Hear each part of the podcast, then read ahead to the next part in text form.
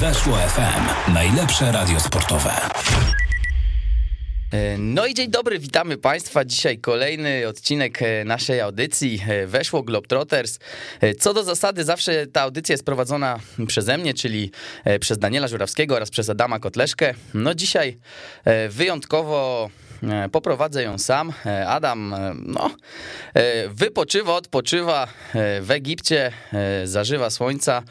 Miejmy nadzieję, że wróci do nas cały i zdrowy i już w następnym tygodniu spotkamy się Mm, razem e, w pełnym składzie, aczkolwiek um, ilość redaktorów e, Weszło FM, czy też e, szeroko pojętego konsorcjum Weszło, będzie się zgadzać, ponieważ jest ze mną dzisiaj Jakub Białek. Cześć, witam cię. Ilość, a nawet liczba, to po pierwsze. Po drugie, Adam jest w podróży służbowej, można powiedzieć. On uwiarygadnia swoją osobę jako podróżnika i zbiera anegdoty, które możecie sprzedawać w waszej audycji. Tak, jest to prawda, najprawdziwsza. Adam tak naprawdę nie pojechał na wakacje, przynajmniej tak każe na to patrzeć. No tak jak powiedziałeś, przewiezie faktury do rozliczenia. Tak, na pewno. Kilometrówkę też tak zrobił jest. niezłą całkiem. E, no i cóż. My to mamy życie. My, no dokładnie, tak się żyje. Zresztą e, trzeba przyznać, że te przygody, o których będziesz dzisiaj opowiadał, e, też poniekąd e, były, albo nie pokąd, e, były też twoją podróżą służbową. Nie pokąd, nie pokąd. No tak, faktycznie. Jak się nad tym zastanowić, to większość moich fajnych podróży to podróże służbowe. Co jest chyba spoko, bo chyba fajnie tak mieć taką pracę, że możesz sobie podróżować, zwłaszcza gdy lubisz podróżować. No właśnie, podejrzewam, że większość e, instagramerek, ale nie tylko instagramerek, e, a także no po prostu e, użytkowników Instagrama, mhm. jak i blogerek, jakichś szeroko pojętych celebrytów, no dałoby się pokroić właśnie za taką pracę, ponieważ jakby gdziekolwiek nie spojrzysz, to jeżeli chodzi o zainteresowania, no to każdy daje mm, podróże. Tak, a nie, no to w ogóle ja mam wrażenie, że czasami ludzie jeżdżą gdzieś tylko po to, żeby sobie zrobić fotkę na Instagrama w fajnym miejscu i pokazać innym, że e, ich stać na podróżowanie.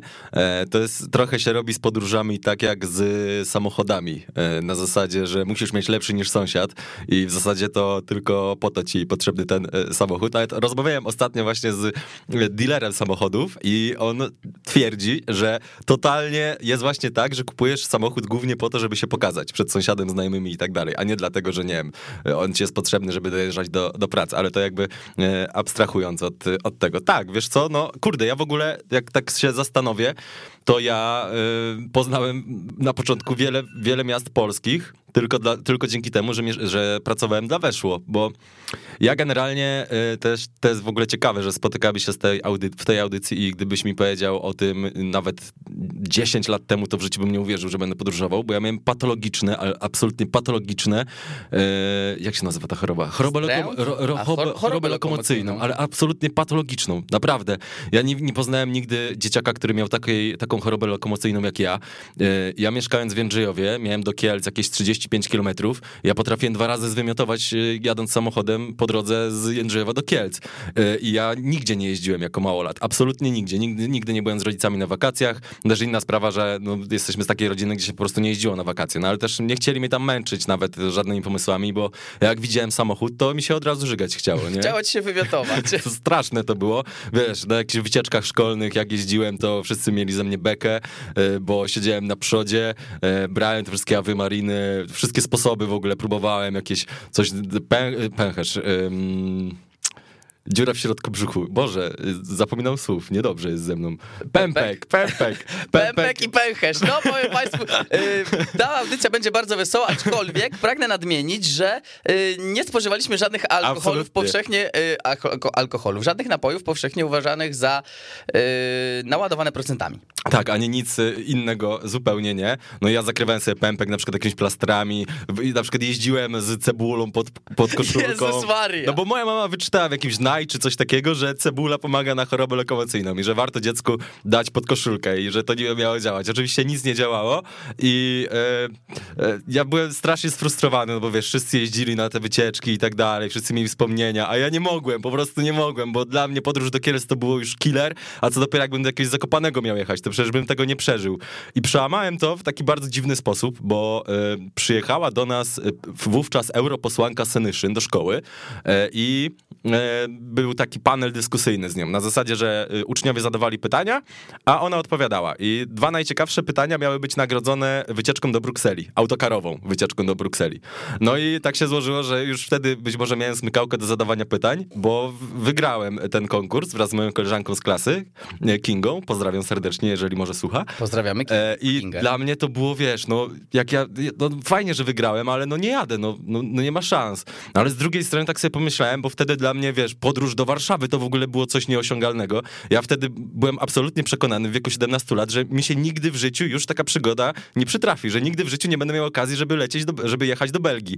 Co dzisiaj mi się wydaje totalnie absurdalne, ale wtedy tak myślałem i mówię, nie, no nie, to jest jedyna taka okazja w życiu, wsiadam i choćby się nie wiadomo, co miało stać, będę, na, nie wiem, żygał przez te 24 godziny drogi, ale dotrę tam. I nafaszerowałem się awiamarinem i tak jak Piotrkowi Zielińskiemu się nie może w głowie przestawić, tak mi się przestawiło, bo przez całą drogę nic nie wymiotowałem. Podczas gdy, wiesz, pół roku wcześniej do Kielc jechałem i wymiotowałem.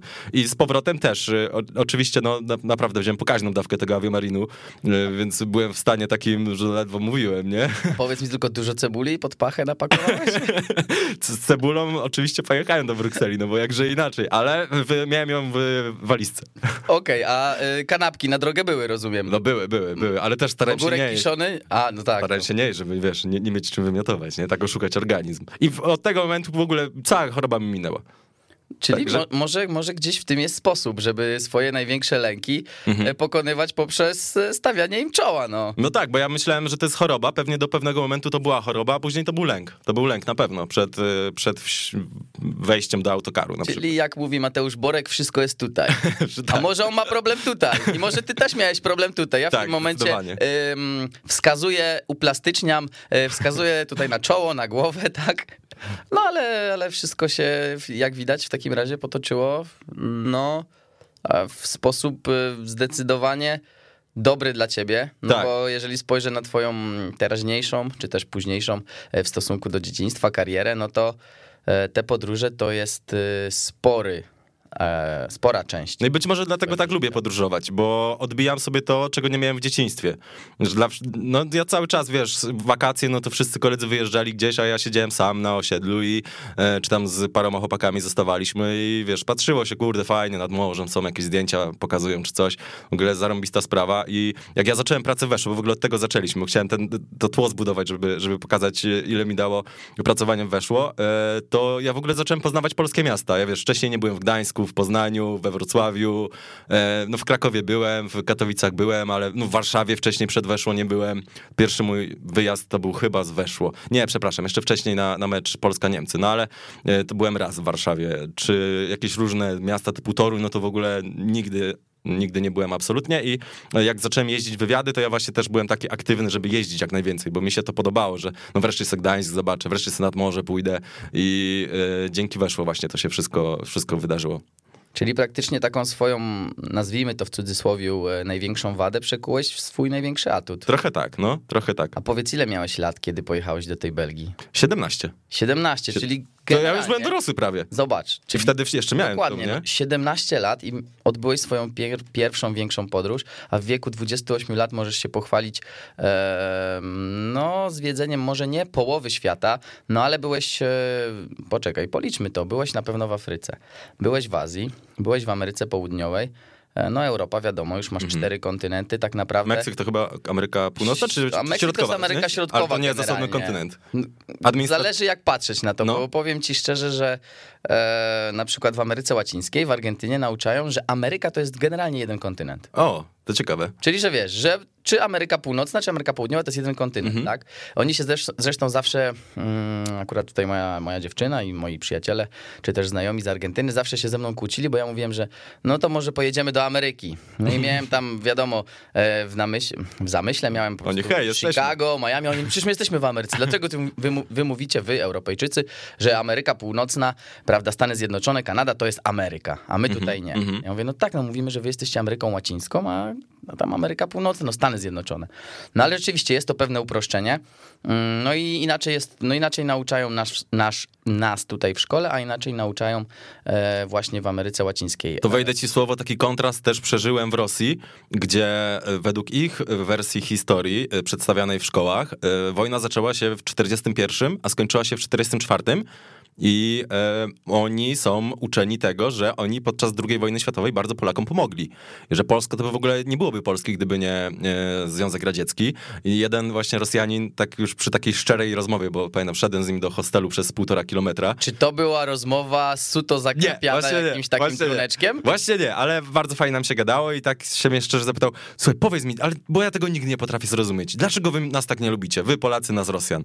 I no ja mówię, że tam no, historia i tak dalej, i tak dalej, później PRL, e, cały czas byliśmy pod butem, a on w ogóle myślał, że ja mówię mu jakieś rzeczy, które sobie wymyśliłem, bo on przez całe życie był uczony właśnie zupełnie odwrotnej wersji historii. Także mi się wydaje, że takich propagandowych krajów jest całkiem, całkiem sporo na świecie. No, zapewne, zapewne też jestem ciekawy, jak na przykład jakie jest spojrzenie choćby na Kubie, e, na kwestie czy też Fidela Castro, czy też po prostu No pewnie król. komunistyczne. Tak, no słuchaj, no nawet w Argentynie mm, ludzie, wiesz, no czczą Che Guevarę. No, Bo on, bo to jest ogólnie mm, facet, który gdzieś tam e, urodził się w Argentynie e, i oni go uważają jako takiego jednego z naprawdę mm, większych, e, może nie, że mężów narodu, ale jako naprawdę wielkiego przywódcę i, i kogoś, kto mm, wcale nie doprowadzał do masowych mordów, czy też nawet, e, uciekło mi słowo genocide, e, ludobójstwa, czy nawet do ludobójstwa, ale po prostu e, gdzieś tam uratował mm, uratował e, czy Kubę, czy po prostu inne państwa w Ameryce Południowej i gdzieś generalnie e, zawsze stał na straży tego, żeby wszystkim było wiadomo, porówno, tak? No tak. E, Jak w socjalizmie. Więc i naprawdę, no ja, kiedy wejdziesz do jakiegoś domu w Argentynie, no to tam oni normalnie mają nie tylko portrety Che Guevary, ale wiesz, choćby magnesy na lodówce z nim. Ojej. I wiesz, gdzieś dla mnie to jest y, w moim mniemaniu zbrodniarz, bo mniej więcej ja znam taką wersję historii, która w mojej opinii oczywiście jest prawdziwa, a oni mają zupełnie inne podejście do tego. I, i to są ludzie wykształceni, to nie są ludzie jacyś tacy, wiesz, mm, wielcy za, z wielkiego zaścianka, czy też y, z jakichś szeroko pojętych nizin społecznych. W związku No tak, tym... w Rosji też można, wiesz, w Moskwie w centrum kupić kubki ze Stalinem na przykład w sklepie, nie? No to też tak ci trochę to ryje, banie. No wiesz, dla nich to jest w pewnie w pewnym sensie, pewnie w pewnym sensie, dla nich to jest e, no, bohater. No tak, Co tu dużo mówić. no tak, tak, tak. Tylko, Słuchaj, Lenin też. no nie, no Lenin to w ogóle jest, nie ma rosyjskiego dużego miasta bez pomnika Lenina, takiego wielkiego. Pod Łużynkami jest pomnik Lenina. Jest, y, no wszędzie, naprawdę. W każdym mieście widziałem pomnik Lenina, jak byłem na mundialu. Także tutaj też możemy zobaczyć, jaka jest rola propagandy w życiu e, No, dokładnie. publicznym, nazwijmy to, czy też w życiu nawet danego narodu. Że Ciężej sterować narodem, jeżeli po, przedstawiasz mu wersję historii, której, po której on powinien się brzydzić swoimi korzeniami, nie? A jakby No Rosjanie... nikt, nikt, nikt w teorii tak nie chce, nie? Chociaż, No, no właśnie. chociaż pewnie do tego wrócimy, no bo akurat e, Niemcy też zjechałeś wzdłuż i wszerz. E, No tam akurat, e, jeżeli chodzi o, o, o tego ich przywódcę, który gdzieś tam e, zmarł przynajmniej e, według, e, według ksiąg i według e, Byłego danych, tak, pochodzącego z Austrii w 45 bodaj roku, czy w 44? Nie pamiętam. To, to, no to jego rzeczywiście nikt tam nie czci, wręcz są mm, przekonani, że no Adolf Hitler złym człowiekiem był, okropnym i się go wstydzą. Tak, no ale nie, to. Niemcy to jest chyba taka jedyna nacja, która gdzieś tam No Niemcy są też zbudowane na zdrowym systemie politycznym, więc tam wiesz, nie musisz mieć te, te, tej roli państwa, które wpływa jakoś na, na ludzi. No nie, no Niemcy są świadomi, to absolutnie nigdy się nie spotkałem z czymś takim, że, że, że, że, że ktokolwiek by tam czcił e, Hitlera. Zresztą no... Chyba by powiedział, że no kiedyś to byliśmy potężni, a teraz to nie wiem. e, Dajemy, za dużo pomagamy na przykład w, w Unii Europejskiej, tak mamy za duży wkład. Oni gdzieś sobie zdają sprawę z tego, jaka musi być ich kontrybucja e, gdzieś generalnie w budowaniu tej zjednoczonej Europy. Ale dobrze, e, do tego jeszcze dojdziemy. E, odeszliśmy na razie bardzo daleko od samego tematu młodego chłopaka z Jędrzejowa, który w wieku 17 lat po raz pierwszy mm, wyruszył w taką dalszą, większą podróż. I słuchaj, to jest chyba też troszeczkę takie przesłanie do, do wszystkich, do naszych, do naszych słuchaczy też, ale do, do młodych osób, które na przykład myślą sobie, że no nie wiem, mam 18 lat, nigdzie jeszcze nie byłem, a moi koledzy to co tydzień jeżdżą, albo powiedzmy co, co pół roku jeżdżą na jakieś dalekie wakacje, ja nigdy już nic nie, nie zwiedzę, ponieważ mm, no to pokazuje, twój przykład nawet, że gdzieś tam e, mogłeś nie podróżować praktycznie nigdzie, tak? No bo nawet po Polsce, tak jak Mhm. powiedziałeś, a w wieku 28 e, lat e, no masz zjechane te cztery kontynenty i myślę, że pewnie liczba państw to w dziesiątkach. No pewnie tak. No rzeczywiście, rzeczywiście. No tak jak mówię, ja bym wtedy nie uwierzył, że kiedykolwiek, nie wiem, w Japonii będę na przykład, nie? To, bo to, ta Belgia to mi się wydawało jedyną okazją w życiu, jak mówiłem, więc e, rzeczywiście. No czasami się spotykamy z takimi, nie wiem, ludźmi, którzy też nie, nie podróżowali za bardzo, bo też to często wynika z rodziny i z tego, czy, nie wiem, rodzina ma pieniądze albo nie ma pieniędzy i, i, i też się tak trochę, e, może to być taki trochę kompleks dla ludzi, ale to wszystko można nadrobić. Zresztą, no ile jest ludzi, którzy, wiesz, po trzydziestce dopiero odkrywają w sobie żyłkę podróżnika i jak już mają ustabilizowaną sytuację zawodową, to wtedy zaczynają jeździć. No moja siostra jest na przykład takim przykładem. Ona no, była gdzieś tam e, wcześniej, ale jak dopiero tak po 30 roku życia, jak na nią patrzę, to zaczęła aktywniej e, podróżować i, i, i, i wakacje, no to jest stały plan roku, że muszą być wakacje gdzieś, nie? Że sobie to planuje i tak dalej, e, więc da się, no da się, jak najbardziej. To, to można nadrobić. Zresztą coraz więcej jest takich ludzi też nawet po 40, którzy sobie jeżdżą gdzieś. Wystarczy zobaczyć zresztą na emerytów niemieckich. To e, niemiecki emeryt to w ogóle sobie tylko jeździ, ży, żyje i jeździ, no. No, no tak, słuchaj, właśnie chciałem do tego nawiązać, że ludzie w naszym wieku, z tego naszego pokolenia, nazwijmy to lat 90., urodzo, ludzi urodzonych w latach 90., e, pewnie gdzieś do tego właśnie 20 roku życia, nie, albo większość, nie była w stanie właśnie pozwolić sobie na te zagraniczne e, wakacje, bo to gdzieś dopiero niedawno stało się takim troszeczkę mm, takim, takim powiedzmy, że był, po, poszedł taki boom na, na wyjazdy, tak? Kiedyś nie było Instagrama, to nie było takie popularne. Ja pamiętam, że kiedy w 2016 Nie miałeś roku... po co wyjeżdżać, jak nie miałeś Instagrama. Właśnie do tego jeszcze, do tego, do tego powoli zmierzam, bo pamiętam, że kiedy w 2016 roku wyjeżdżałem po raz pierwszy na studia za granicę do Hiszpanii, to większość z moich kolegów, oni byli raz za granicą, dwa. Wtedy wyjazd do Hiszpanii był naprawdę egzotycznym i ekskluzywnym wyjazdem. To było coś super. Nawet wyjazd do Egiptu na ten tydzień to było, kurczę, wow, nie? Tam do Bułgarii to mówili, no do Bułgarii też fajnie, ale jednak, nie? A w tym momencie, e, no ludzie sobie latają dosłownie na weekend do Paryża, za chwilę lecą na, za miesiąc do Barcelony na weekend. E, Świat się skurczył, i tych podróży jest coraz więcej. I coraz więcej osób chce właśnie podróżować, ale teraz. Ja wracam, chciałbym właśnie do tego wrócić, yy, o czym napomknąłeś na samym początku. Otóż do tego, że ludzie w tym momencie troszeczkę podróżują na takiej zasadzie, że chciała, chciałbym, chciałabym zaliczyć jak najwięcej krajów. Tak, tak. I na przykład, okej, mam trzy dni, to pojadę sobie mm, do Talina przez Łotwę i Litwę. I już mam trzy. I już mam trzy. I tam spędzę po trzy godziny albo po pięć godzin e, w każdej e, stolicy, czy też gdzieś w każdym kraju i, i to jest odbębnione. I teraz e, ja chciałbym zapytać, czy ty rozumiesz taki sposób podróżowania, albo czy on by e, gdzieś wypełniał znamiona mm, udanej podróży w twoim Nie, to jest leczenie jakichś własnych kompleksów, moim zdaniem. E, Też tak groundhopperzy mają, że niektórzy jak są, powiedzmy, chcą jak najwięcej stadionów zobaczyć i pojechali, powiedzmy, do Holandii i jest mecz Utrechtu, powiedzmy, i e, wiedzą, że o 18 jest mecz Groningen, to oni wychodzą po pierwszej połowie, żeby zdążyć na ten drugi mecz. No to też jest trochę absurdem. Mi się wydaje, że najfajniejsze podróżowanie to jest nie podróżowanie dla jakichś celów. Ja w ogóle nigdy nie mam żadnego celu podróży, no chyba, że lecę z pracy, no to muszę mieć. E, ale wymyślam sobie ten cel na bieżąco, na totalnym spontanie, a takie odhaczanie, no to wiesz, no to, to no nie wiem, no i co, no i co ci po tym, że sobie odhaczyłeś, co zrobisz sobie, są takie w sumie nawet fajne. Są te takie... mapki, nie? Że możesz Tak, sobie mapki tam zmazać zaznaczać, albo tak, tak. zaznaczyć e, pineską, nazwijmy to. Tak, no to jest było. fajne, to jest fajne całkiem, ale no to kurde, no to jak, no to co, ja nie wiem. To ja- jak ja jechałem do tej Belgii i przejeżdżałem przez Niemcy, to mogłem się chwalić, że w Niemczech też byłem. No takie trochę absurdalne, no byłem, no Tam byłem. na parkingu pewnie na siku wyszedłeś gdzieś Tak, po pamiętam, że kikera czasie, sobie tak? kupiłem wtedy O. na stacji benzynowej. No to byłem, faktycznie, byłem wtedy w Niemczech. Czyli Ale- Wolfsburg już zwiedzony. Wolfsburg? Zje... Oczywiście, że zjedzony. Oczywiście, że tak. A czemu? A Nie, no tak strzeliłem, że A. wiesz, po drodze do Belgii gdzieś tam się A, okej, Wolfsburg okej. wysiadłeś Nie, no, wo- po prostu Ale na... później, później Wolfsburg byłem, byłem tam akurat. Fajna mieścina. Wszystkie stereotypy o Wolfsburgu, jakie krążą się potwierdzają. To, To absolutnie na, nie ma na nic. pewno to przegadamy. Na Dobra. pewno to przegadamy. No jak to nie ma nic? Fabryka Volkswagena. A, z, z, zajebista, naprawdę. Jest tam jeszcze muzeum Pewnie Volkswagena. muzeum, tak. Właśnie Tak, nie byłem myślałem. akurat w środku tego muzeum, ale to mega wygląda nawet z boku, bo to jest tuż przy stadionie VfL. E, Jest taka wielka wieża, to jest chyba najwyższy budynek w całym mieście. Wielka wieża i Poustawiane tam pousta- samochody. tak, tak, tak, dookoła tej wieży. I tak z zewnątrz widać te wszystkie samochody. Tam są wszystkie Mhm. modele, jakie Volkswagen wyprodukował w swojej historii chyba.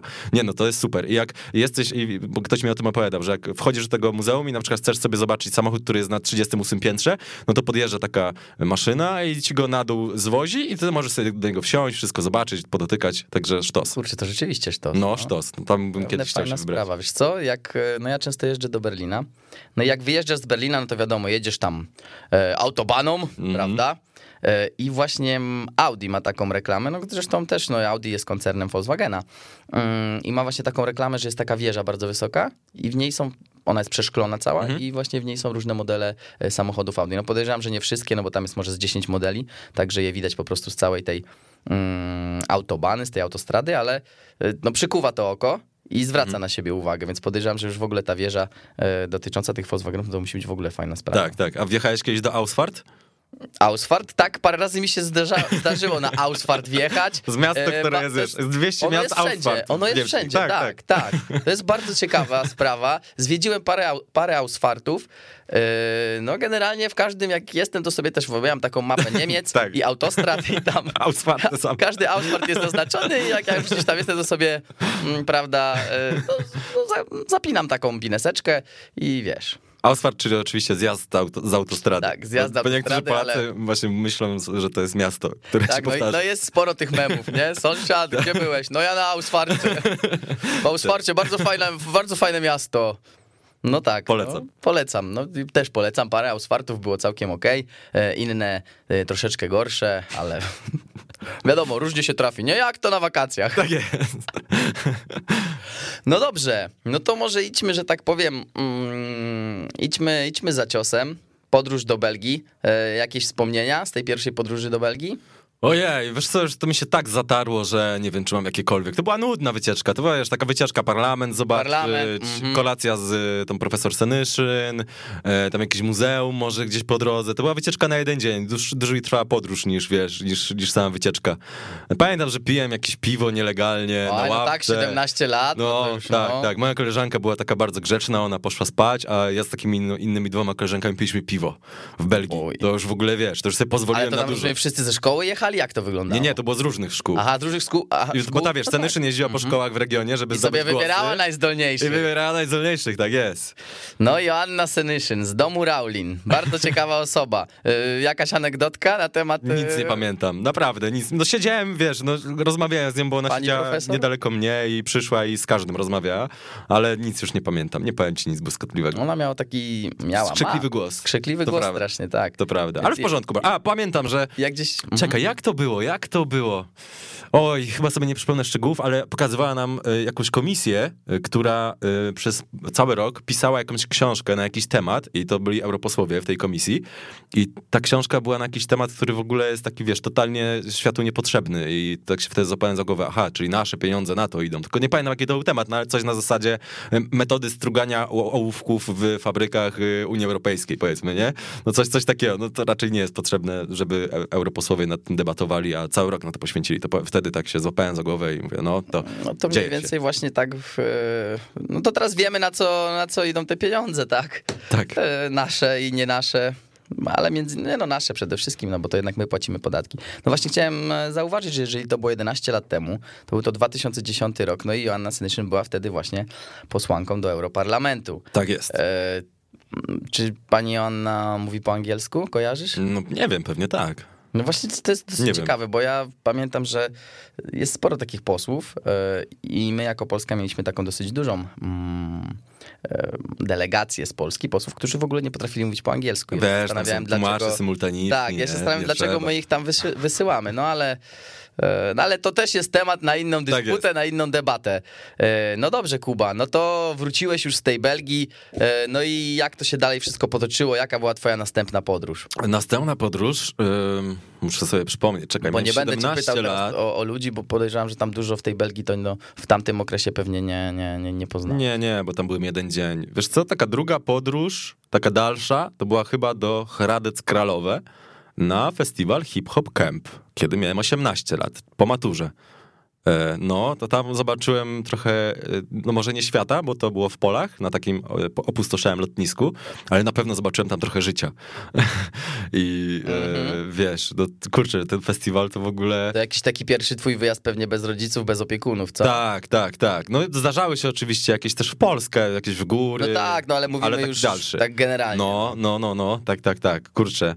E, To było, to było spoko bardzo, bo tam pamiętam, że e, można było kupić wszystko, co nielegalne, można było kupić na stoisku po prostu. Były stoiska, mogłeś sobie Bo to rozumiem. Czechy, tak? Tak, tak, tak. Znaczy, to chyba też nie było do końca legalne, bo któregoś dnia festiwalu wpadła policja i wszyscy się pozawijali z tymi stoiskami swoimi. No w każdym razie wiele rzeczy było łatwo dostępnych, z czego nie ukrywam, lekko korzystałem.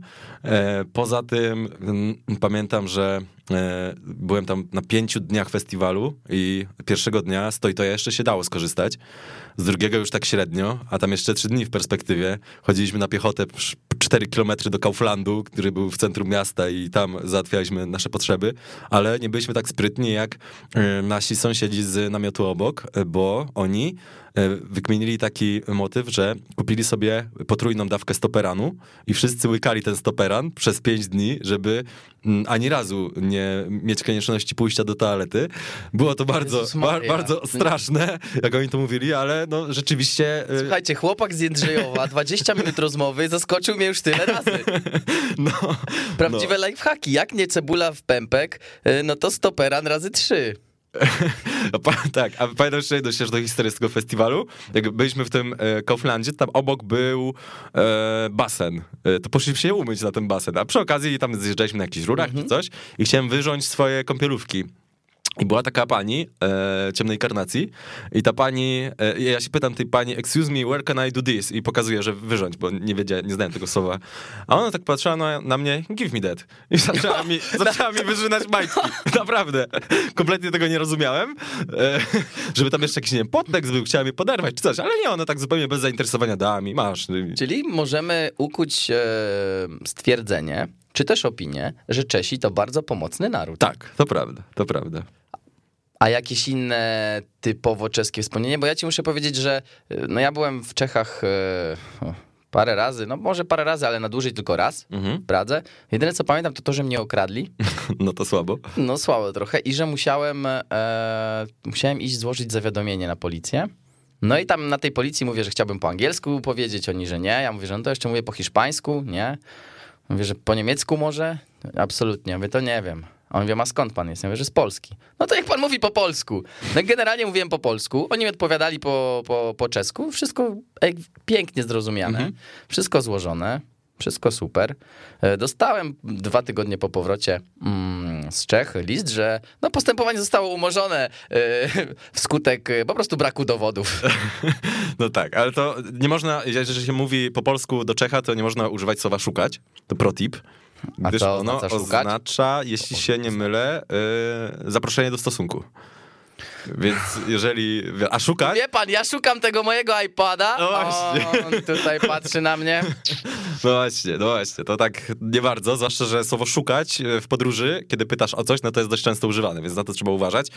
Kurczę, ja byłem dwa razy w Pradze, plus raz w tym Hradec Kralowe. Czy mam jakieś historie z- typowo z czeskie? Albo Chyba z nie. czym ci się kojarzą Czesi? E, Z piwem, z piwem mi się kojarzą, bo to jest bardzo... Jeszcze cztery razy byłem, e, bo jeszcze u, byłem raz u Michała Listkiewicza. E, mam jedną anegdotę, ale nie chcę jej mówić na antenie, e, bo nie... Aż tak ostra? No, myślę, Przemyśl że... Nie, sprawę. nie, nie, nie mogę jej powiedzieć na antenie. Na pewno Michał Listkiewicz bardzo, bardzo był miły, bardzo mnie dobrze ugościł. E, Byłem tam cały dzień z nim spędziłem. Na obiad pojechaliśmy, pokazał mi taki fajny, chyba to się nazywa Strachow Stadium. E, To był stadion największy na świecie, chyba. 2000 200 tysięcy e, widzów tam może wejść, e, bo to był stadion wybudowany do celów politycznych i teraz Sparta Praga... Propagandowych może. Pro- Propagandowych, tak. I teraz Sparta Praga e, tam sobie wybudowała akademię i na tym wielkim polu jest kilka boisk. Bardzo fajnie to wygląda. Ja od zawsze kojarzyłem się z tym, że nie przepadam za istotami y, zwierzęcymi typu gołębie. I Myślałem, że powiesz ludzkimi. Ludzki, ludzkimi czasem, czasem lubię. E, I pamiętam, że jechałem raz do Pragi z e, Niemiec, bo robiłem właśnie jakieś materiały dla Weszło i tam jechaliśmy na majówkę ze znajomymi, oni z Polski przyjechali i e, przypamiętał się do mnie jakiś gołąb. I wysyłałem im zdjęcie tego gołębia, co ja mam z nim zrobić, bo on nie chce ode mnie odejść, w ogóle się mnie nie boi. Tak mieliśmy taką... A to dachowy obesraniec. Tak, typowy, typowy. I mieliśmy na naszej wewnętrznej e, grupie taką beczkę z tego gołębia i e, tam się mnie pytali, ej, Różne zdjęcia, jak się trzyma gołąb, czy wszystko okej? tak, ja, ja, wiesz, wysiadam na jakimś przystanku, piszę do nich, że tam jestem na stacji, ej, a gołąb przyleciał za tą, czy coś takiego. I wiesz, jestem w Czechach, dos- typowe rzeczy typu ogarnięcie się, jakiś prysznic, szybki, zakwaterowanie, idziemy na miasto i nie minęła godzina i gołąb nasrał mi na twarz. Naprawdę. Na twarz? Na twarz. na twarz, Słuchaj, no totalnie musiał na twarz. bardzo polubić, Musiał nie? mnie bardzo polubić. My właśnie się śmialiśmy, że oho, doleciał. Bo może wiesz co, może to była jakaś taka kwestia wyrazu y, sympatii, no nie wiedział jak, jak do ciebie zagaić, nie? Pewnie No to- gruchał, a ty nie zwracałeś na no niego nie uwagi, wyszło no i trochę. wiesz. Trochę nie wyszło. No to nie, no naprawdę, to muszę przyznać, że jednak e, opowieści o Czechach są dosyć barwne. E, I tak ta pani wyżynająca twoje majtki jest po prostu dla mnie hitem. E, chciałem powiedzieć, że to trochę nas łączy, bo widzisz, ty mm, zostajesz zaproszony przez e, Michała Listkiewicza do Czech, a ja na przykład wynajmuję e, mieszkanie od jego żony. Więc Naprawdę? naprawdę, tak, naprawdę. Świat ja mam, jest mały. Świat jest mały. Ja mam, e, słuchaj, u mnie w mieszkaniu mam wiesz, jakieś takie platery z UEFA, na przykład finał Ligi Mistrzów 2004 i tam dla Michała Listkiewicza i ta patera jest. Albo Co na przykład tam mówisz? jakiś e, statek i dla prezesa Szanuj PZPN. Michała Listkiewicza. No szanuję. Szanuj, szanuj. No, Szanuję jak najbardziej. No. Ale ja, ja, ja, Trzeci rok tam Ja uwielbiam opowieści cyklu Ale świat jest mały yy, i myślę, że my mamy wspólną taką opowieść, bo yy, ty znałeś yy, wcześniej Tak, niż ja Mateusza, Mateusza Koszele. Koszele, to Widzieliście się bodaj w Argentynie, kiedy mieszkałeś w Buenos. Yy, Mateusza tam okradli notabene. Tak, tak. I ja E, się zgłosiłem, mu- żeby mu tak, pomóc, mu żeby pomogłeś. do mnie, tam, wiesz, wykąpał się, pograliśmy w FIFA, wypiliśmy piwko, poszliśmy na basen, no generalnie naprawdę on mówił, że no fajnie sobie odpoczął trochę, bo on był wtedy w podróży no ponad pół roku. No to musi być Gdzieś tam strasznie spał męczące. cały czas, wiesz, w namiocie, No. na jakiej, na, pod jakąś plandeką, nie powiem, że żuka, ale jakieś tam, prawda, em, ciężarówki i No, tak dalej. Tak, no tak jak się typowo śpi na autostopowej, budżetowej wycieczce i e, później jak wrócił Mateusz z tej swojej podróży, to zaprosiliśmy go do radia, zrobiliśmy fajny wywiad, jakoś tak się skumaliśmy i potrzebowaliśmy kogoś hiszpańskojęzycznego, kiedy ja leciałem do Kolumbii e, robić materiały przed mundialem e, i no Mateusz był pod ręką. E, dopiero z czasem wyszło, że ten jego hiszpański to jest taki na, do, na dogadać Taki, się. no, no, no. Ale dogada, dogadywał się, bo jest strasznie odważnym chłopakiem, a to jest najważniejsze przy y, obcym języku. E, I y, okazało się, że jak miał problem, żeby coś przetłumaczyć, to co nagraliśmy, to do ciebie wysyłał. Tak, a my się w ogóle co? nie znaliśmy wtedy. A Mateusz to mówił, że no do jakiegoś kolegi wyślę, żeby się upewnić, czy coś takiego. Słuchaj, no ty siedziałeś wtedy w Kolumbii, e, ja w Argentynie, my się nie znaliśmy jeszcze No. wtedy e, i pewnie byśmy, ja, no ja bym w życiu, ty to nawet nie wiedziałeś o moim istnieniu, no ja akurat ciebie kojarzyłem, no bo wiadomo, akurat no byłem fanem i czy dalej nadal jestem. E, Weszło jako i strony, ale także i weszło TV, a teraz i radia, ale właśnie pamiętam, że on mówi do mnie, słuchaj ty, ja ci wyślę pytania, jakie mi tutaj e, Białek podał, a ty byś mi je przetłumaczył na hiszpański, co? Ja siedziałem wtedy w biurze, ja pracowałem jako taki młodszy junior legal i zamiast robić tą swoją robotę, to tłumaczyłem na hiszpański te pytania i mu tam wysyłałem, nie? Ja mówię, o dzięki, dzięki, tam wiadomo, szok. piszę ci, nie? Ja mówię, o, ja się nawet wtedy czułem tak fajnie, mówię, a, miałem jakąś swoją cegiełkę, No. cegiełkę w tym ich wyjeździe, mówię, ty, no, Białkowi pomogłem, mówię, on tego nie wie, ale zobacz jaka sprawa, nie? no. A No to i- układałeś pytania na przykład dla e, pewnie ojca, ojca Jamesa Rodrigueza. Wiesz co, tak, i bo wy tam byliście u kogoś w domu. Ja tam nawet nie wiem, czy jakiegoś znajomego. U albo- Faustina Auspri. I byliście właśnie u takiego gościa, który byłego piłkarza. Tak, tak, No Aspria. to właśnie jemu. Aspri, tak, to dla Tak, niego. pamiętam, że Mateusz się stresował przed tym. I to też ciekawe, bo pamiętam, że siedzieliśmy w domu tego Aspri, tam jakaś jego mama y, nam powiedziała, no to usiądźcie sobie na kanapie, ja wam herbatę zrobię czy coś, tam nie wiem kiedy syn przyjdzie, bo wiadomo jak to jest w Ameryce y, Południowej czas, to jest pojęcie bardzo względne, on przyszedł tam po jakichś dwóch godzinach, no i mieliśmy te dwie godziny i Mateusz się stresował i tak zaczęliśmy poważnie rozmawiać o życiu i Mateusz tak siedzi, siedzi i mówi, tak go, widać, że tak go olśniło i mówi, kurde, kurde, ta dziewczyna to jest ta dziewczyna na całe życie. Mówię ci, ty będziesz na naszym ślubie. I się hajtnęli, już y, Wiesz będą co? mieli teraz Tak, y, będą potomka. mieli dziecko, tak, to jest niesamowita sprawa. E, No, on mi też o tym wspominał, że wraca i ma taką. e, On mi wra... bo to było jeszcze wcześniej, kiedy on był u mnie. Mówił, że jest taka dziewczyna, z którą by się w sumie chciał mówić, ale to jeszcze nic nie jest pewnego, mm. ale, ale trochę sobie rozmawiają. No i koniec końców właśnie zaczęli się później umawiać. E, no wiesz, no zresztą e, jego e, zaręczyny to można powiedzieć, że pół Polski widziało. No tak. Dostał przecież na żywo, w zasadzie w momencie, gratulacje od premiera Mateusza Morawieckiego. W związku z tym, no, chłopak potrafi wejść z przytupem. Oj tak, tak, zdecydowanie, bo on zatrzymał, wszystko ustalił oczywiście, zatrzymał Marsz Niepodległości i na czele tego marszu się oświadczył. I to było w każdym serwisie informacyjnym w tym kraju generalnie. Tak, no trzeba przyznać, że e, no, Mateusz jest taką osobą, która się potrafi e, uwypuklić, że tak powiem, i potrafi się pokazać światu. No, no bo zresztą nawet ta, ta opowieść, e, jak on kiedyś e, wbił się, e, nie mając żadnej akredytacji, tam były chyba Mistrzostwa Świata Południowej Azji, czy nie Mistrzostwa Świata, Mistrzostwa Południowej Azji, tam jakieś takie mecze i był właśnie mecz gwiazd z Luisem Figo i on gdzieś tam, ja jestem z Polski, jestem dziennikarzem, proszę mi tutaj dać wejść. Oni, aha, nie no dobrze, biały człowiek, proszę wchodzić tutaj i, i sobie walną właśnie wtedy zdjęcia, czy z Luisem Figo i też chyba z Roberto Carlosem. No ale już abstrahując od od e, mhm. Mateusza, ponieważ e, no, jeżeli jesteście ciekawi, to akurat e, w jednym z pierwszych odcinków weszło Globetrotters. Mateusz był moim i Adama Kotleszki gościem, w związku z czym odsyłamy was, was do Spotify, do SoundClouda i, i można tam odnaleźć tą audycję, zresztą też bardzo ciekawa.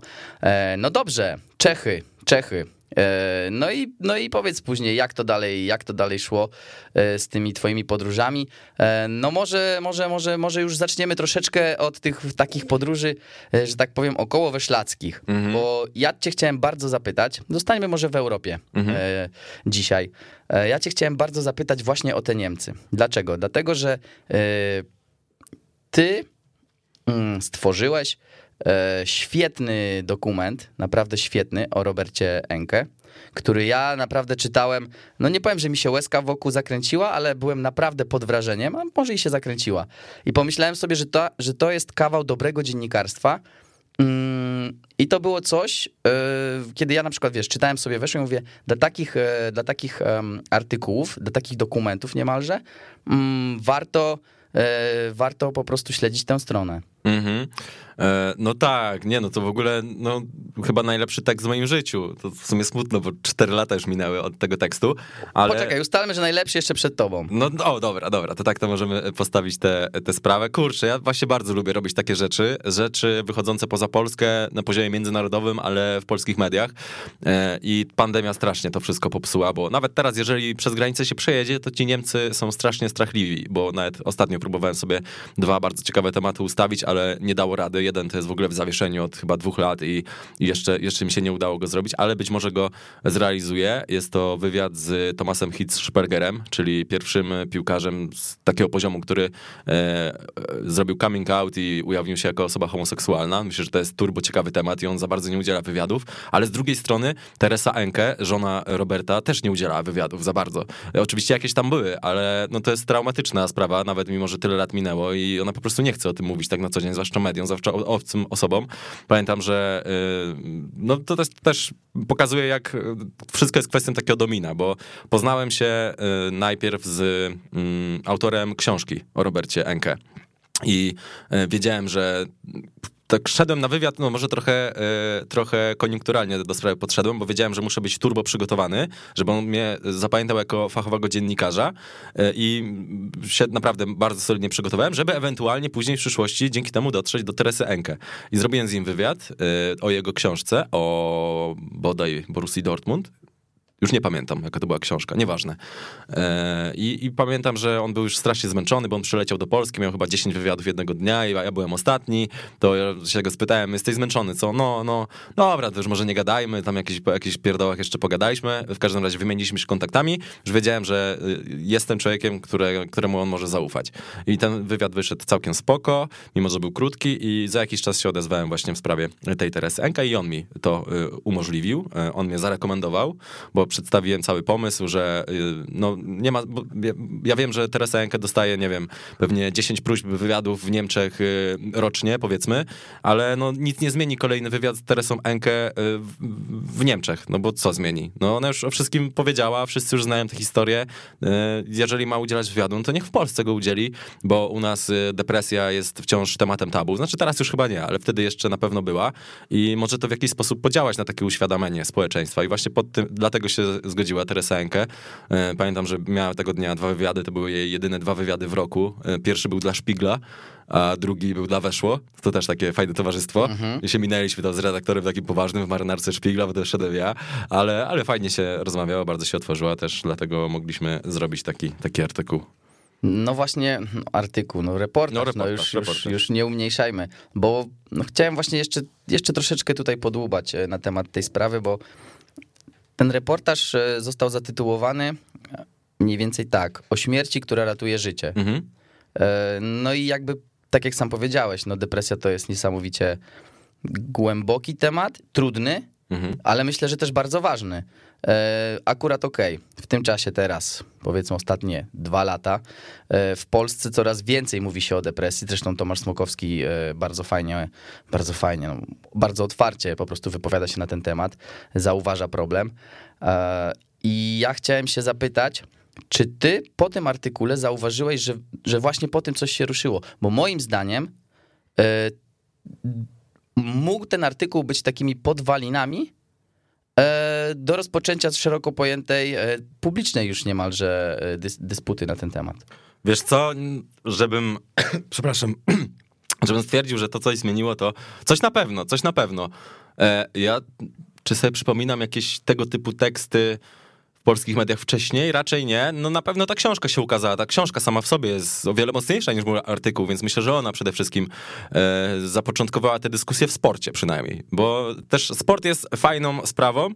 E, przez pryzmat której możemy opowiadać o rzeczach społecznych często, e, rzeczach ważnych i tak dalej, i tak dalej. E, Więc, więc myślę, że tutaj spełnił swoją rolę dobrze ten artykuł.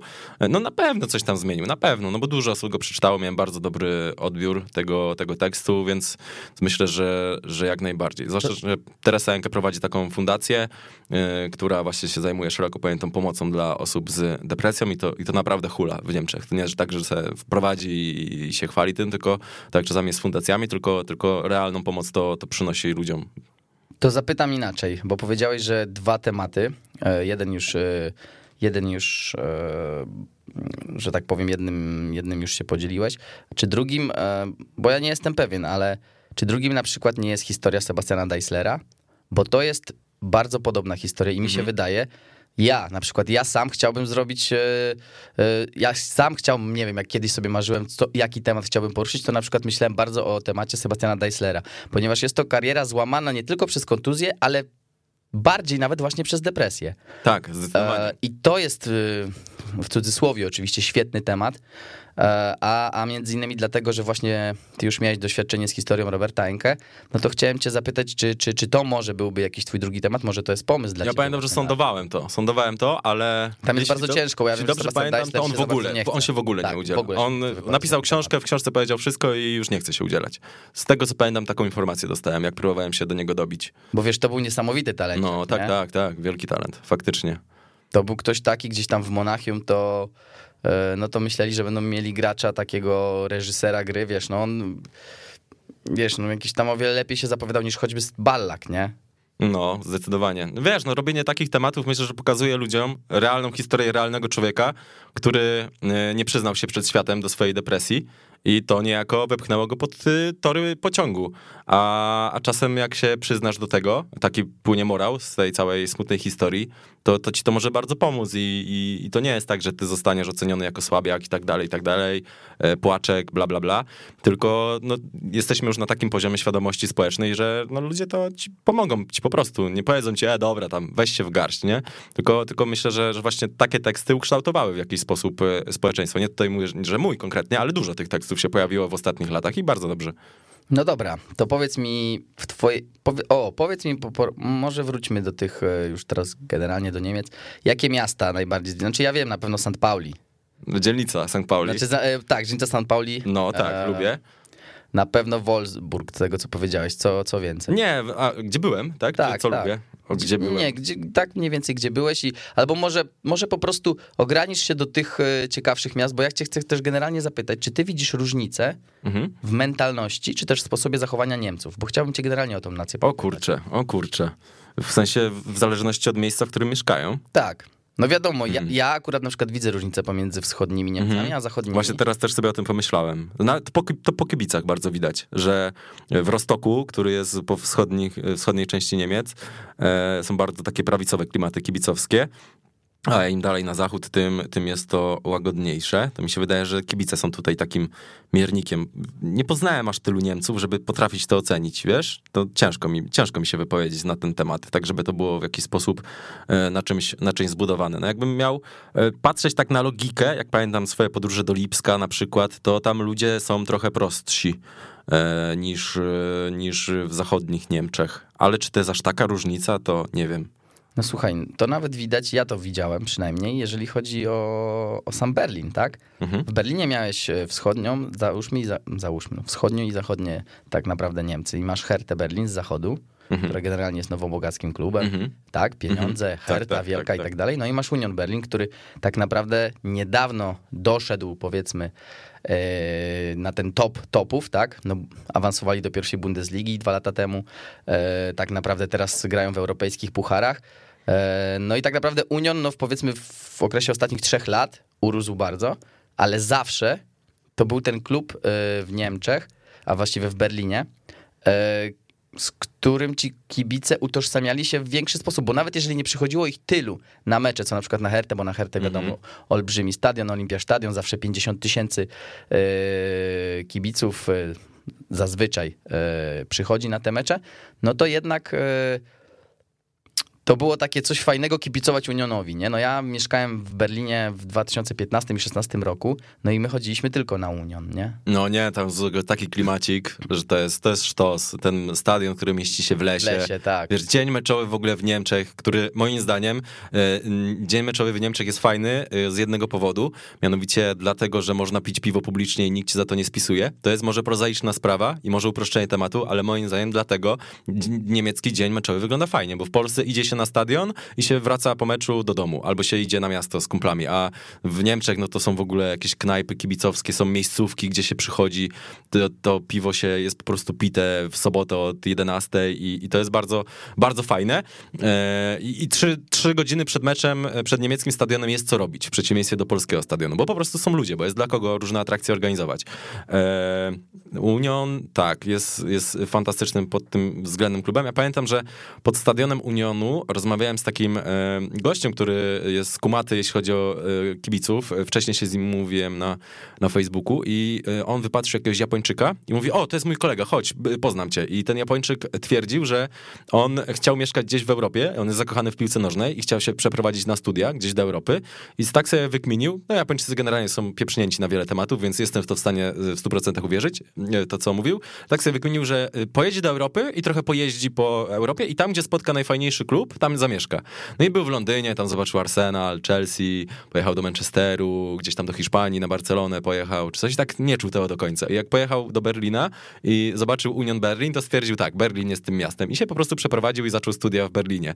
Więc no to jest tak mocny klub, że, że ludzie y, nawet swoje takie życiowe wybory y, dyktują pod to, żeby, żeby mu kibicować. W Niemczech się nazywa Union taką, taką mekką hipsterów. Mhm, trochę, pewnie, prawda. pewnie teraz się trochę zepsuło to miejsce w ostatnich latach. nie? Tak, bo Na pewno. wiesz co, no jak ja pamiętam, wiesz, 5 czy, pięć czy 6 już teraz, 5-6 lat temu, kiedy my chodziliśmy, no to wiesz, tam e, bilet na mecz kosztował 10 euro i nie było go tak ciężko wcale dostać. Mhm. No, teraz E, w tym momencie to praktycznie graniczy z cudem, no bo, no bo tak jak powiedziałeś, no nie dość, że oni już grają w tej pierwszej Bundeslidze, odnoszą całkiem e, dobre wyniki, tak, no to właśnie jeszcze ta, te, ta hipsterskość Mhm. Unionu e, jest takim dodatkowym magnesem. No wiesz, no, e, ty na pewno zdajesz sobie z tego sprawę, nie wiem jak nasi słuchacze, ale stadion e, Unionu był zbudowany tak naprawdę własnymi siłami kibiców, tak? Tak, tak. Więc to, to jest taka też dosyć fajna sprawa, że po prostu oni się tam strzyknę, skrzyknęli i, i własnymi siłami gdzieś, własnym nawet finansowaniem po prostu potrafili zbudować sobie tą leśniczówkę popularną. No i, no i też to był od zawsze klub e, takich buntowników, bo w okresie jeszcze e, podziału Niemiec na dwie części, e, no to Union był opozycyjnym klubem, przez co nie dostawał pieniędzy od państwa i prosperowanie było znacznie utrudnione. Tam, kiedy można było zrobić Unionowi podgórkę, no to po prostu się to robiło, więc, więc jakby no też cała historia tego klubu jest przeciekawa. Tak, e, no zresztą oni chyba nawet, e, jeżeli przychodzi co do świąt Bożego Narodzenia, to oni się wszyscy razem spotykają, e, znoszą kanapy, następnie śpiewają tak. razem kolendy. Tak, tak, tak. To, no, wiesz co, super. tutaj masz takie, poka to jest taki pokaz jedności. Mhm. Tego, że oni tam są, i oni tam będą, bo czy Union spadnie do drugiej Bundesligi, czy do trzeciej, to podejrzewam, że okej, okay, ci tacy kibice, którzy chcieli przyjść na tak zwaną hipsterię i po prostu troszeczkę, nie mówię, że podczepić się pod sukces, ale być świadkiem tego, że o, jest zespół z pierwszej Bundesligi, no to wolę sobie pójść na Union, bo nie wiem, mhm. bo tam jest ciekawiej. E, to pokazuje, że ci tacy naprawdę oddani kibica, ich też jest też. Ich jest sporo. Bardzo dużo, no. Ich jest bardzo dużo. Oni zostaną z tym klubem i ten klub tak naprawdę wydaje mi się raczej nigdy nie zginie. No, Bo tak, Herta może być takim troszeczkę sztucznym tworem. W sensie, jakim gorzej idzie, to mniej kibiców tak, przychodzi. Tak, jakim tak, idzie tak. lepiej, no to okej, okay. więcej jak tam były europejskie puchary, no to fajnie, było 50 i więcej tysięcy, e, a jak, e, a jak nie było, no to, no to schodzi, że powiedzmy jest 20 tysięcy, jeżeli tam im bardzo nie idzie. Zresztą teraz można troszeczkę, troszeczkę to odczuć, no bo akurat w poprzednim sezonie Herta zagrała słaby sezon i ten rozpoczęła też e, nie najlepiej. E, no i jeszcze wrócę tylko do tego Berlina i zamkniemy ten temat. Nie wiem, czy byłeś e, w, w Berlinie, kiedy jest mecz finału Pucharu Niemiec. Nie. Bo to jest bardzo ciekawe, generalnie w Niemczech, że tam kibice przeciwnych klubów Okej, okay, oni się nie muszą lubić, ale oni potrafią spędzać normalnie czas. Kiedy ja wchodziłem, pamiętam, był finał Pucharu Niemiec e, i grał Bayern z Borusią i wchodzę do S-Bahna, nie? Jechałem gdzieś tam do miasta. Cały tramwaj czy tam powiedzmy pociąg, zależy mm -hmm. jak to nazywać, mm -hmm. metro, ale takie naziemne, wypełniony kibicami, pełno, wszyscy śpiewają, bujają, ale masz chłopaków w żółtych koszulkach, w czerwonych, stoją, siedzą obok siebie, piją piwo, nikt nikogo nie zaczepia, e, czasem ktoś tam rzuci do kogoś e, jakiś kąśliwy żart, czy też jakieś typu Verbistisch, mm -hmm. du bist eine, no nie wiem, eine no okej, okay, du bist eine Nutte, mhm. e, ale wiesz, coś takiego, ale, ale tam nie dochodzi do rękoczynów, nie? Gdzieś w Polsce no myślę, że mogłoby to być ciężkie, na przykład tak, gdyby spotkał tak. się no, są chyba tylko Są chyba tylko dwa takie nielubiane kluby. St. Pauli, ze względu na kibicowską otoczkę tego klubu, no to jest, Fu, St. polityczną. Pauli to jest taka lewica. Lewica totalna, skrajna totalna. lewica. Jezu, ja jestem ja... ciekawy meczu St. Pauli Union. Eee, no. no. bo tu masz takie starcie no. prawej z lewą. Albo St. Pauli, Hansa Rostock. O, na przykład. Bo to zawsze były mega gorące mecze. I drugim jest RB Lipsk. Na St. Pauli, ja myślałem, że, znaczy ja polubiłem ten klub, kiedy o nim pisałem, ale podpadli mi jedną rzeczą dość, dość mocno. Pamiętam, że kiedy, dwa razy byłem na St. Pauli. Znaczy inaczej, y, raz byłem na stadionie HSV podczas derbów i raz byłem po prostu na meczu St. Pauli z y, Heidenheim bodaj. Y, I rozdawali przed tym pierwszym meczem takie ulotki, że tutaj będzie G20 u nas, a my jesteśmy przeciwko politykom takimi, tak, takim głośnym, największym politykom świata i my nie możemy dopuścić tego G20 i myślałem, kurde, no taką robią akcję jakąś aktywistyczną. W sumie, no okej, okay, ja się, nie mam zdania na ten temat, ale w sumie fajnie, że tak działają i dawali mi te ulotki, bo przekonywali mnie, że to trzeba poprzeć, że napisz o tym. No dobra, coś tam chyba napisałem, a później zobaczyłem e, filmiki z tego, co się działo w Hamburgu, jak było G20. No i to generalnie możecie sobie wpisać. E, no wydawało się, jakby to była jakaś Syria i Aleppo. Myślę, że jakby ktoś nam nie powiedział, że coś się dzieje w Hamburgu, to byśmy byli przekonani, że to jest jakiś y, radykalny, radykalny kraj, bo tam po prostu mołotowy to latały nad ludźmi, samochody były palone tak z randoma, po prostu a ten se podpalimy, to, no to palmy. Y, budynki płonęły, no tam masakra się działa, istna masakra. No i to właśnie e, rozkręcali kibice St. Pauli całą te akcje. Troszeczkę przerost formy nad treścią, no, chyba, co? No nie, no zdecydowanie, zdecydowanie. No dobra, no dobra. A jeszcze co możesz powiedzieć o Hamburgu, jak już tak jesteśmy przy Hamburgu? E, czerwona dzielnica zwiedzona? Oczywiście, oczywiście. Znaczy nie byłem w żadnym burdelu, ale, ale z ciekawości sobie wszedłem na tę ulicę, jak najbardziej. E, najbar najśmieszniej, nie pamiętam jaka to była ulica, ale jest taka jedna ulica e, w samym sercu dzielnicy St. Pauli, gdzie masz tak, idziesz na prawo, bar, burdel, striptease, bar, burdel, striptease, bar, burdel, burdel, striptease. Polski kościół. pośrodku tego Polski wszystkiego. kościół, no to Byłem w tym kościele, tam księża bardzo wyluzowani, ogólnie sympatyczna atmosfera, ale no, po prostu tak się złożyło, że akurat tam jest ten polski kościół z długą tradycją, e, więc to nic z tym nie zrobią. I mówili tylko, że e, za ścianą obok Bit- Beatlesi, jak byli w Hamburgu, ale b- bardzo lubili do Hamburga przyjeżdżać, gdyż ta dzielnica zwykle dobrze ich gościła całym swoim przybytkiem, e, to, to właśnie mieszkali zawsze w jakimś hotelu, który jest tuż za ścianą tego, tego kościoła. No to to jest takie, takie pierwsze wspomnienie. Poza tym... E, Mm, No dużo żulerstwa, e, dużo ludzi takich widać zniszczonych życiem, e, rockowców, takich prawdziwych punk rockowców, gdzie żebrzą, w ogóle żebranie w Niemczech jest o wiele prostsze niż w Polsce, bo Prawda. puszka, zbierasz puszkę i ona kosztuje tyle, co 100 polskich puszek pewnie, nie? No tak, 25 eurocentów. No, No. to wiesz, masz tak naprawdę cztery puszki, masz euro i no... Nie, no to nawet więcej, to pewnie z 400 polskich puszek jest warta tyle, No co słuchaj, no my mieliśmy otwierać nasz skup No złomu, tak. więc my dobrze wiemy. Dokładnie, jesteśmy No, w temacie. jakbyśmy się nauczyli może kopiować te znaki takie wodne, które są na puszkach i, i byśmy na... No. Zobacz, gdybyśmy je wtedy na polskie puszki jakoś przeklejali i oddawali e, w Kauflandzie, no to byśmy zostali milionerami. Nie, no to biznes życia, biznes życia. Dobra, No słuchaj. i jak, jeszcze, jeszcze, No. jeszcze tylko zakończę. Jak fajne jest to, jak idziesz, e, bo, jako że można pić wszędzie w Tak. Niemczech, to ja sobie, jak byłem na dzielnicy St. Pauli, Kupiłem piwko i szedłem z tym piwkiem. I jak e, żuleria widziała, że mi się kończy to piwko, to po prostu Tak, podchodzili ci, do mnie. Przepraszam, można już skończyłeś? Ja bym sobie wziął tą twoją butelkę. No to dopijałem i dawałem. Dokładnie, Bardzo jest fajne. tak. Jest taki, też fajny, jest taki fajny zwyczaj w Niemczech i ja się też go bardzo szybko nauczyłem, że jeżeli właśnie pijesz coś z butelki, e, czy też masz plastikową e, inną butelkę, czy szklaną, czy, czy puszkę, to stawia się zawsze obok śmietnika, nie do śmietnika, one po sekundzie Tak, znikną, nie? tak, tak, tak. Słuchaj, Kuba, no. No. niestety goni nas czas. Kończymy dzisiejszą e, audycję. E, Ale na pewno, na pewno, no cóż, no mogę już e, to powiedzieć, że spotkamy się na pewno za tydzień, ponieważ no nie wyczerpaliśmy w ogóle e, naszych, naszych tematów. Prawda. Porozmawiamy sobie za tydzień na pewno o. No może dokończymy. Dokończymy na pewno temat Niemiec, ale porozmawiamy sobie też o Japonii, o Senegalu, o Kolumbii, czyli o tych miejscach bardziej egzotycznych dla Europejczyków. Ja chciałem tylko przypomnieć, że możecie śledzić naszą audycję zarówno na ramach naszego radia Weszło FM, a także na Spotify oraz na SoundCloudzie e, pod hashtagiem czy też pod hasłem wes- weszło Globetrotters. E, Za dzisiaj dziękuję Państwu bardzo. Moim gościem był Jakub Białek. Dzięki. Dziękuję bardzo, do usłyszenia. Bis bald. Cześć, bis bald Auf Wiederhören. und viel Spaß. Weszło FM. Najlepsze radio sportowe.